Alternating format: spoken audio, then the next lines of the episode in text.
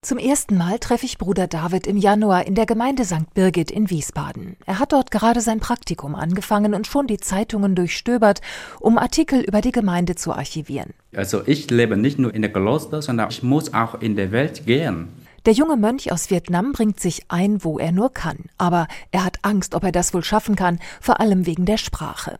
Die verliert er nach und nach, denn das Team traut ihm was zu.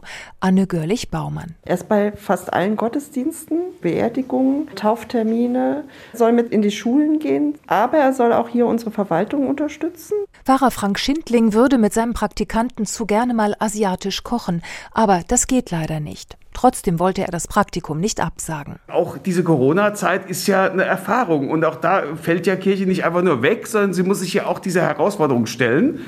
Und das machen wir. Wir suchen nach digitalen Wegen, wir suchen nach Wegen, wie wir trotzdem partizipativ Kirche sein können. Und ich glaube, das ist auch für ihn wertvoll. Zum Beispiel produziert die Gemeinde jetzt jeden Tag einen Podcast mit Gedanken zum Evangelium. Auch Bruder David lässt sich darauf ein. Die Art und Weise, wie Frank Schindling hier Gottesdienst feiert und dabei die Menschen mit einbezieht, gefällt ihm sehr. In drei Monaten, ich habe viel gelernt. Mittlerweile ist es April geworden. Ich besuche Bruder David im Kloster Notgottes bei Rüdesheim. Der ehemalige Wallfahrtsort liegt idyllisch, aber weltabgeschieden in einem Seitental des Rheins.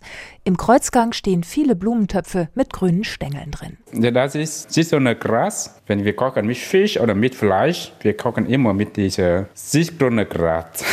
In einem Gewächshaus im Garten bauen die vietnamesischen Mönche weitere Gemüsesorten aus ihrer Heimat wie Bittergurke oder Wasserspinat an. Momentan leben sieben Mönche hier.